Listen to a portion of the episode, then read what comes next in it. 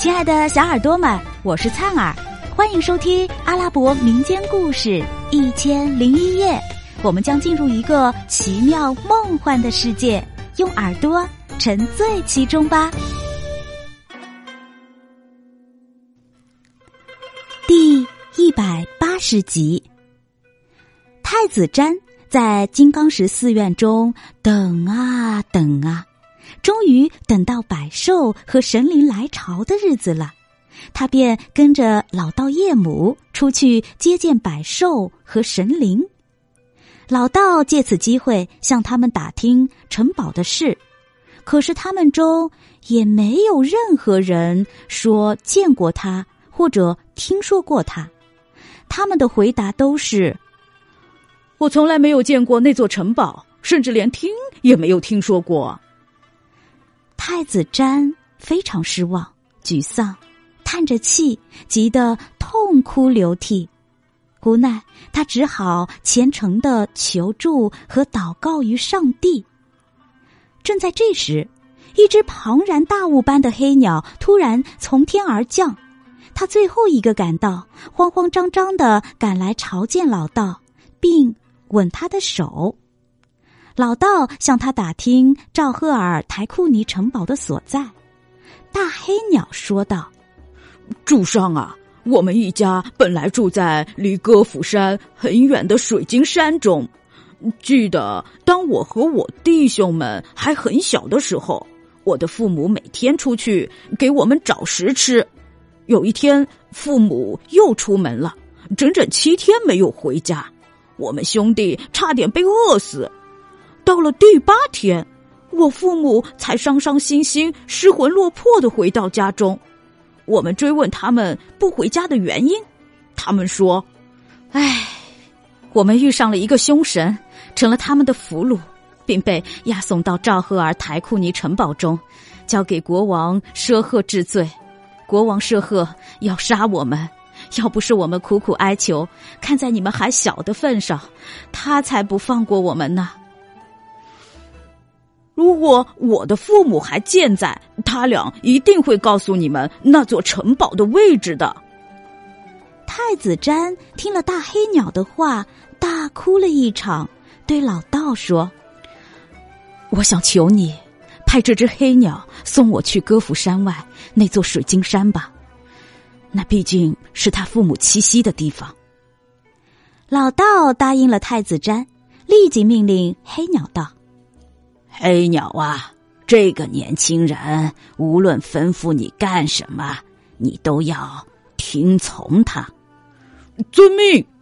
黑鸟答应着，让太子瞻骑在他背上，展翅飞翔，驮着他夜以继日的飞了几天几夜，只在水晶山路停了一会儿，小憩一下，便继续起飞。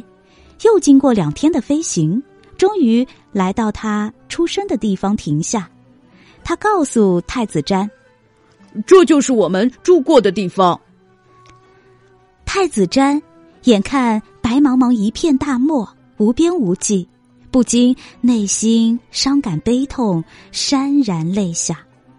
他痛哭了一阵，说：“请你把我带到从前你父母给你们找东西吃的地方去吧。”遵命。黑鸟又让它骑在背上，继续飞行了八天八夜，终于落在了一座高山顶上。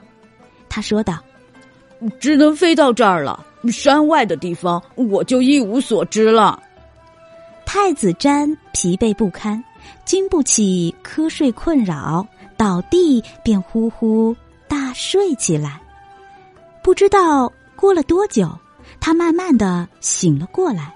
发现一道道刺眼的光芒布满了远方的整个天空，他呆呆的看着那不寻常的景象，并不知道光芒是从他所寻找的那座城堡中放射出来的，离他所在的地方还有两个月的路程。原来，那城堡是由红宝石建成的，里面是金黄色的屋宇。还有深海中的名贵珠宝、金属建成，里面建塔数以万计，因此它以宝石城堡而得名，是一座富丽堂皇的大城堡。国王叫奢赫，是奢木色三姐妹的父亲。当初，奢木色跟太子詹告别，逃出他的宫殿，一口气飞回赵赫尔台库尼城堡中，和父母家人重逢相见。将太子詹和他邂逅的相遇情况都告诉他们，并叙述了他在各地旅行时的见闻，以及太子詹对他一见钟情，同时他也钟情他，同意跟他结婚，但最终还是跟他分手的经过。他的父母听了，对他的行为不满，埋怨道：“你这么对待他，上帝也不会饶恕你。”于是，国王把女儿舍木色和太子詹相识相爱的经过告诉了侍从们，命令道：“今后你们中无论谁遇到这个小伙子，就带他来见我。”此外，舍木色还对他母亲说：“太子詹对我感情很深，他一定会来找我的，因为那天我站在屋顶上向他挥手告别，临飞前对他说。”你是真心爱我的话，就请上赵赫尔台库尼城堡去找我。亲爱的小耳朵们，这集故事先讲到这儿啦，我们下集再见。